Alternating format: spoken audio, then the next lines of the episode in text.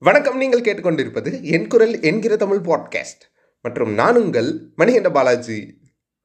போன மாதம் முப்பது நாள் உழைச்சதுக்கு இந்நேரம் உங்களோட அக்கௌண்ட்டில் கார்ப்பரேட்டில் இருந்து உங்களுக்கு கிரெடிட் ஆகிருக்கும் உங்களோட சம்பள காசு. ஆனால் இஎம்ஐயில் டபடபடபடபடுவா அப்படின்னு போயிருக்கும். நாளைக்கு ரெண்டாம் தேதி அந்த இஎம்ஐயும் பே பண்ணோம் அந்த மாதிரி பல இஎம்ஐஸ் இருக்கிறவங்க வாழ்க்கையில் இந்த எபிசோட் ரொம்ப முக்கியமான ஒரு எபிசோடாக இருக்கும். ரெண்டாயிரத்தி இருபத்தி மூணு மேலே டைட்டில் எட்டி பாருங்க காந்தியின் சிரிப்பும். ரெண்டாயிரத்தி இருபத்தி மூணும் தான் இந்த எபிசோடில் நான் சொல்லியிருக்கிற ஒரு மிகப்பெரிய உண்மையான விஷயங்கள். ஸோ அதை நீங்கள் கேட்கணும்னா இந்த எபிசோடை தயவு செஞ்சு ஃபுல்லாக கேளுங்க. கேட்டுட்டு மற்றவங்களுக்கு கண்டிப்பாக ஷேர் பண்ணும் ரெண்டாயிரத்தி இருபத்தி மூணு டுவெண்ட்டி டுவெண்ட்டி விட ரொம்ப டேஞ்சரான ஒரு விஷயம். அதனால் வாங்க இந்த எபிசோடை கேட்கலாம். ஃபஸ்ட்டு ஃபஸ்ட்டு இந்த எபிசோடுக்கு முன்னாடி ஒரு விஷயம் சொல்லணும். ஆரம்பிக்கிறதுக்கு முன்னாடி. ஒன்று என்னென்னா உங்களோட பர் டே சேலரி அதாவது பர் டே இன்கம் எவ்வளோன்னும் அதுக்கப்புறம் அதானி மற்றும் அம்பானி அவர்களோட பர் டே இன்கம் எவ்வளோன்னு பார்த்துக்கோங்க. நான் வந்துட்டு என்னடா அவங்க பெரிய பிஸ்னஸ்மேன் இந்தியாவில் எல்லாருமே அவங்களுக்கு friends top most powerful people in India அவங்களுக்கு ஃப்ரெண்டாக இருக்கிறனால அவங்க அவ்வளோ இன்கம் பண்ணுறாங்க அப்படின்லாம் அதுக்குள்ளே நிறையா பேர்த்துக்கு தெரியும். இருந்தாலும் இந்த விஷயத்தை ஏன் அவங்கக்கிட்ட சொல்கிறேன்னா நம்ம செலவு செஞ்சாதான் அவங்களுக்கு இன்கம் வருங்கிறது நம்மள நிறையா பேருக்கு புரியாத ஒரு விஷயம். ஓகேவா அதை புரிஞ்சுக்கோங்க ஃபஸ்ட்டு செகண்ட் என்ன அப்படின்னு பார்த்தீங்கன்னா Supreme Court of India the most powerful ஒரு விஷயம்னா சுப்ரீம் கோர்ட் ஆஃப் இந்தியா நம்ம இந்தியாவில் கரெக்டாக அவங்க வந்து என்ன சொல்லியிருக்காங்கன்னா nobody can be forced to be vaccinated அப்படின்னு சொல்லியிருக்காங்க கரெக்டாக ஆனால் கார்ப்பரேட் நம்மளை எப்படி ஊசி போட வச்சாங்க? தம்பி இங்கே பாருப்பா வேக்சினேஷன் சர்டிஃபிகேட்டோ இல்லை வேக்சின் போடலினாலோ யூ ஆர் நாட் ஹையர்ட் அப்படின்னு சொல்லிட்டாங்க. அதை வேலைக்கு எடுத்துக்க மாட்டேன் அப்படின்னு சொல்லிட்டாங்க. இந்த ரெண்டு பாயிண்ட்டும் அதானி மற்றும் அம்பானி அவர்கள் ஏன் ஒரு நாளைக்கு அவ்வளோ சம்பாதிக்கிறாங்க? நம்ம எவ்வளோ சம்பாதிக்கிறோம்னு கம்பேர் பண்ண சொன்னனாலும் அதுக்கப்புறம் ரெண்டாவது பாயிண்ட் இந்த சுப்ரீம் கோர்ட் ஆஃப் இந்தியாவும் கார்ப்பரேட் லாவும் சொன்னது. அதாவது கார்ப்பரேட்டோட சட்டம். அவங்க சொன்னது ஏன் கம்பேர் பண்ண சொல்கிறா யார் பவர்ஃபுல்னு பார்த்துக்கோங்க. உங்களுக்கே ஒரு விஷயம் நல்லா புரியும். ஸோ நம்மள நிறையா பேர் வேக்சினேஷன் போட்டதுக்கான காரணம் ஒன்று பப்ளிக் சேஃப்டின்னு சொல்லலாம். இன்னொன்று சம்பளம் சம்பளத்துக்காக போட்டோன்னு சொல்லலாம். கரெக்டாக ஸோ இந்த ரெண்டாயிரத்தி இருபத்தி மூணு என்ன நடக்கக்கூடும் அப்படின்னு எல்லாரும் ப்ரிடிக்ட் பண்ணி யூடியூப்பில் எல்லாத்துலேயும் போட்டு வீடியோ போட்டு கோடிக்கணக்கில் காசு சம்பாரிச்சிட்டு இருந்தாலும் ரெண்டாயிரத்தி இருபத்தி மூணு நம்மளை தெருக்கோடிக்கு கொண்டு வர அளவுக்கு பயங்கரமாக நிறையா விஷயங்கள் காத்துக்கிட்டு இருக்குது நீங்கள் நினச்சி பாருங்களேன் டிசீஸால் நம்ம பயந்து ஊசி போட்டோம். ஆனால் நம்மக்கிட்ட காசே இல்லைன்னா காசு இல்லைன்னா நம்ம என்ன பருப்பை கொடுத்து வெங்காயமாக வாங்க முடியும்? முடியாதுல்ல. அதனால தான் சொல்கிறேன் இந்த ரெண்டாயிரத்தி இருபத்தி மூணு உங்களால் எவ்வளோக்கு எவ்வளோ சிக்கனமாக அதாவது இந்த group one group two group ஃபோர்லாம் எழுதுனாங்க. அதில் ஒருத்தரோட பேர் வராமல் அந்த கொஸ்டின் பேப்பரே டிஎன்பிசியிலேருந்து வரது இல்லைன்னா பார்த்துக்கோங்க அவர் ஒரு மிகப்பெரிய கஞ்சம் பிடித்தவர் அப்படின்னே சொல்லலாம். அவர் மாதிரி கஞ்சமாக இருக்கணும் அப்படின்னு சொல்லிடுறேன். யார் அவர்னா பெரியார் அவர்கள். அதனால் வந்துட்டு பெரியார் அவர்கள் மாதிரி கஞ்சமாக செலவு செய்கிறதாகட்டும் இல்லை வந்துட்டு அவருக்கான ப்ராஃபிட் அவர் வந்து தமிழ் எழுத்துக்களை மாற்றி அதுக்கப்புறம் பல விஷயங்களுக்கு கொண்டு வரப்பட்டு அவர் பயங்கரமான ப்ராஃபிட் பார்த்துருக்காரு. ஆனால் அவர் செலவு செலவு செஞ்சது கம்மி. அந்த மாதிரி நீங்களும் செலவு செய்கிறத கம்மி பண்ணிக்கோங்க. ரெண்டாயிரத்தி இருபத்தி மூணில். அடுத்து என்ன விஷயம் உங்ககிட்ட சொல்லணுன்னா நாம் எதில் அதிகமாக செலவு பண்ணுறோன்னு பாருங்கள் ஒரு மிடில் கிளாஸ் ஃபேமிலியில் இந்த பிஸ்னஸ் பீப்புளால் வந்துட்டு நம்மக்கிட்ட இருக்கிற பாக்கெட்டில் இருக்கிற காசை அவங்க பாக்கெட்டுக்கு மாற்றுறது அதாவது ஒரு பொருளோட ஒரு இது என்னது? அந்த அந்த பொருளை செய்யறதுக்கான செலவுன்னு இருக்குல்ல அதை விட்டுருங்க. அது நாம் கொடுத்துருவோம். ஆனால் அந்த பொருளுக்கான ப்ராஃபிட் அப்படின்னு ஒன்று வைப்பாங்கள்ல இப்போ ஆப்பிள் ஐஃபோனில் எடுத்துக்கிட்டிங்கன்னா டுவெண்ட்டி பர்சன்டேஜ் அவங்களுக்கு டைரெக்டாக ஆப்பிளுக்கு வந்துட்டு ப்ராஃபிட் போகுது. அந்த ஃபோனை நம்ம வாங்குறது மூலிமா மட்டும் இருபது சதவீதம். நீங்கள் நினச்சி பாருங்கள் இப்போ என்னோடய ஃபேமிலியிலே என்னை தவிர்த்து எல்லாத்து கையிலையும் ஆப்பிள் ஐஃபோன் இருக்குது இப்போ வந்து இரநூறு பர்சன்டேஜ் ப்ராஃபிட் வந்துட்டு எங்கள் ஃபேமிலியில் இருந்து மட்டும் ஆப்பிள் கம்பெனிக்கு போயிருக்கு. அந்த மாதிரி நம்ம வாங்கக்கூடிய ஒவ்வொரு பிராண்டட் அதுக்கப்புறம் நம்ம எமோஷ்னலை தூண்டக்கூடிய ஒரு பொருள். நான் உங்களுக்கு ஐஃபோனை பற்றி மட்டும் ஒரு சின்ன ஒரு விஷயம் சொல்கிறேன் அது என்ன அப்படின்னு பார்த்தீங்கன்னா நான் ஊருக்கு அஞ்சு வருஷம் கழித்து போயிருந்தேன்னு சொல்லல. அங்கே வந்துட்டு என் ஃப்ரெண்டோட தாத்தா மூட்டை தூக்குறவர். அவங்க அப்பா வந்துட்டு கொஞ்சம் மேலே வந்து ஒரு குட்டி கடை ஆரம்பிச்சார். இன்றைக்கி அவன் வந்துட்டு ஒரு ஐடி கம்பெனியில் ஒர்க் பண்ணுறான் இந்த அவன் அவங்க தாத்தா கிட்ட இல்லாத ஒரு விஷயம் அவன்கிட்ட இந்த கார்ப்பரேட் என்ன கொண்டு வந்தாங்கன்னா இந்த ஃபோன் வச்சுருந்தா நமக்கு மரியாதை கிடைக்கும்.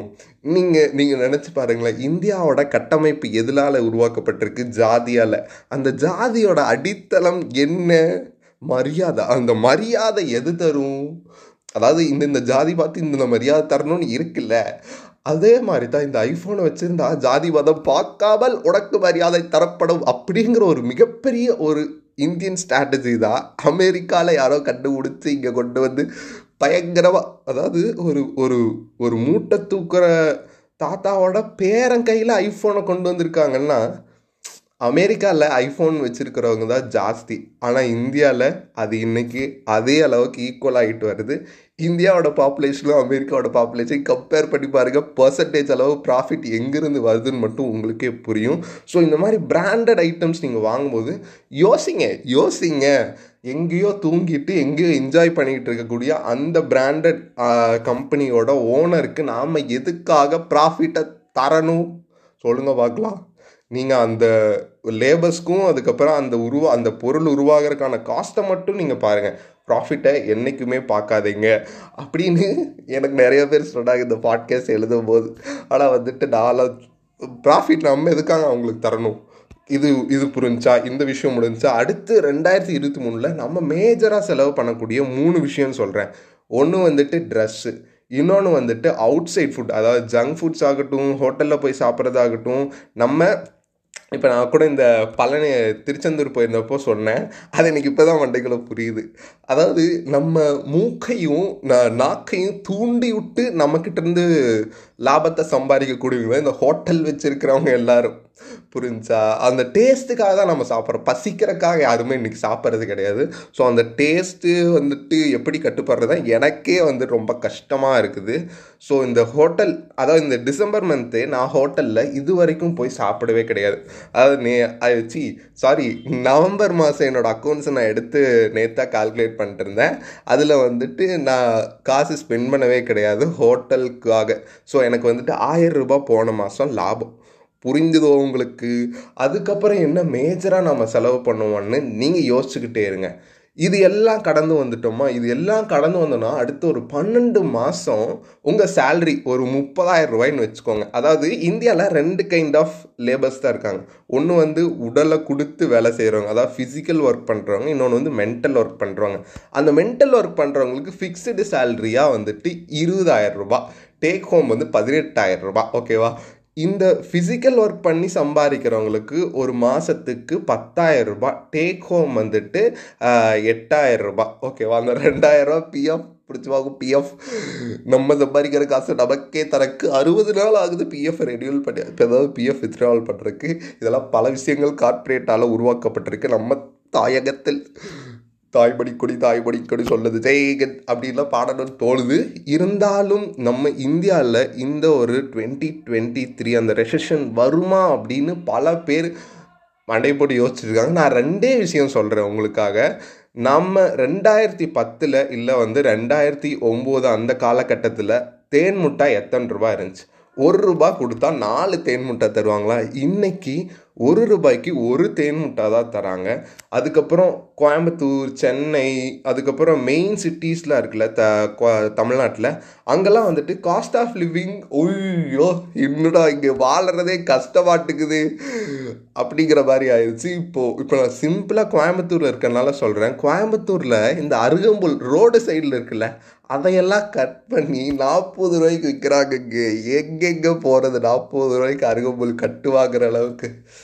அதுக்கப்புறம் கடைசியாக வந்துட்டு உங்களுக்கு ஒன்றே ஒன்று தான் சொல்கிறேன் ரெண்டாயிரத்தி இருபத்தி மூணு the most dangerous year in human ஹிஸ்ட்ரியாக இருந்துச்சுன்னு வைங்க ஸ்தம்பிச்சு போயிடும் அதுக்கு முன்னாடி உங்களுக்கு சொல்கிறேன் எம்ஜிஆர் அவர்கள் ஆட்சியை ஏன் வந்துட்டு பொற்கால ஆட்சின்னு சொல்கிறாங்க தெரியுமா? அவர் இருந்த காலகட்டத்தில் தமிழ்நாட்டில் பதினாறு டிஸ்ட்ரிக்டில் வந்துட்டு பஞ்சம் வந்துச்சு. அப்போ அவர் வந்து போராடி வந்துட்டு அரிசி வாங்கி கொடுத்தாரு நம்மளுக்காக.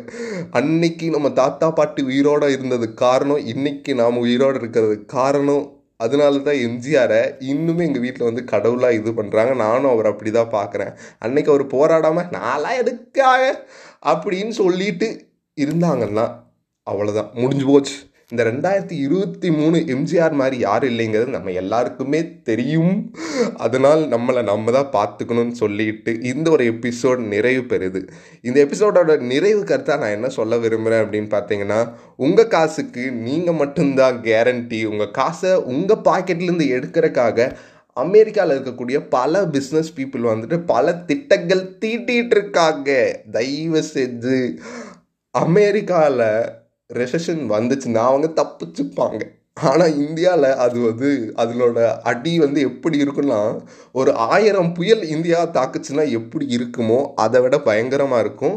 அதனால் வந்துட்டு நீங்கள் தயவு செஞ்சு டிப்ரெஷனுக்குள்ளேயும் போயிடாதீங்க நீங்கள் வந்து ஃபினான்ஷியலாக ரொம்ப ரொம்ப ரொம்ப ரொம்ப ரொம்ப ரொம்ப ரொம்ப கெட்டியாக இருக்கணும். ஏன்னா நம்ம அம்மா அப்பா எல்லாம் நம்ம அம்மாலாம் வந்து சமையல் சமையல் அறையில் அந்த சோம்பு டப்பாக்குள்ளே நூறுரூவா போட்டு சேமித்து வச்ச அந்தளவுக்கு ஒரு பர்சனல் ஃபினான்ஸில் கெத்தான ஆளுங்க தான் நம்ம. நம்ம ரத்தத்திலே இருக்குது பர்சனல் ஃபினான்ஸே நம்ம எதுக்கு போய் மற்ற புக்ஸ் இதெல்லாம் படிச்சுட்டே அப்படின்னு சொல்லி இந்த எபிசோட் இதோட நிறைவு பெறுது மீண்டும் அடுத்த எபிசோடில் உங்களை சந்திக்கும் வரை உங்களிடமிருந்து விடைபெறுவது உங்கள் மணிகண்ட பாலாஜி. நீங்கள் என் குரல் பாட்காஸ்ட்டுக்கு சப்போர்ட் பண்ணணும்னு நினச்சிங்கன்னா இன்ஸ்டாகிராம் அதுக்கப்புறம் வாட்ஸ்அப் இல்லை வந்துட்டு வேறு எந்த சோஷியல் மீடியாலையும் நீங்கள் இருந்தீங்கன்னா நீங்கள் போயிட்டு உங்களோட ஸ்டோரிஸில் என்னோட இதை மென்ஷன் பண்ணிவிட்டு என்னோட பாட்காஸ்ட் உங்களுக்கு பிடிச்சிருந்தா ஷேர் பண்ணுங்கள் இல்லைன்னா நீங்கள் தயவு செஞ்சு ரெகுலராக என்னோட பாட்காஸ்ட்டை மட்டும் ஒவ்வொரு எபிசோடாக லிசன் பண்ணுங்கள் அடுத்த எபிசோட் உங்களுக்கு பயங்கரமான ஒரு எபிசோட் என்னென்னா வந்துட்டு?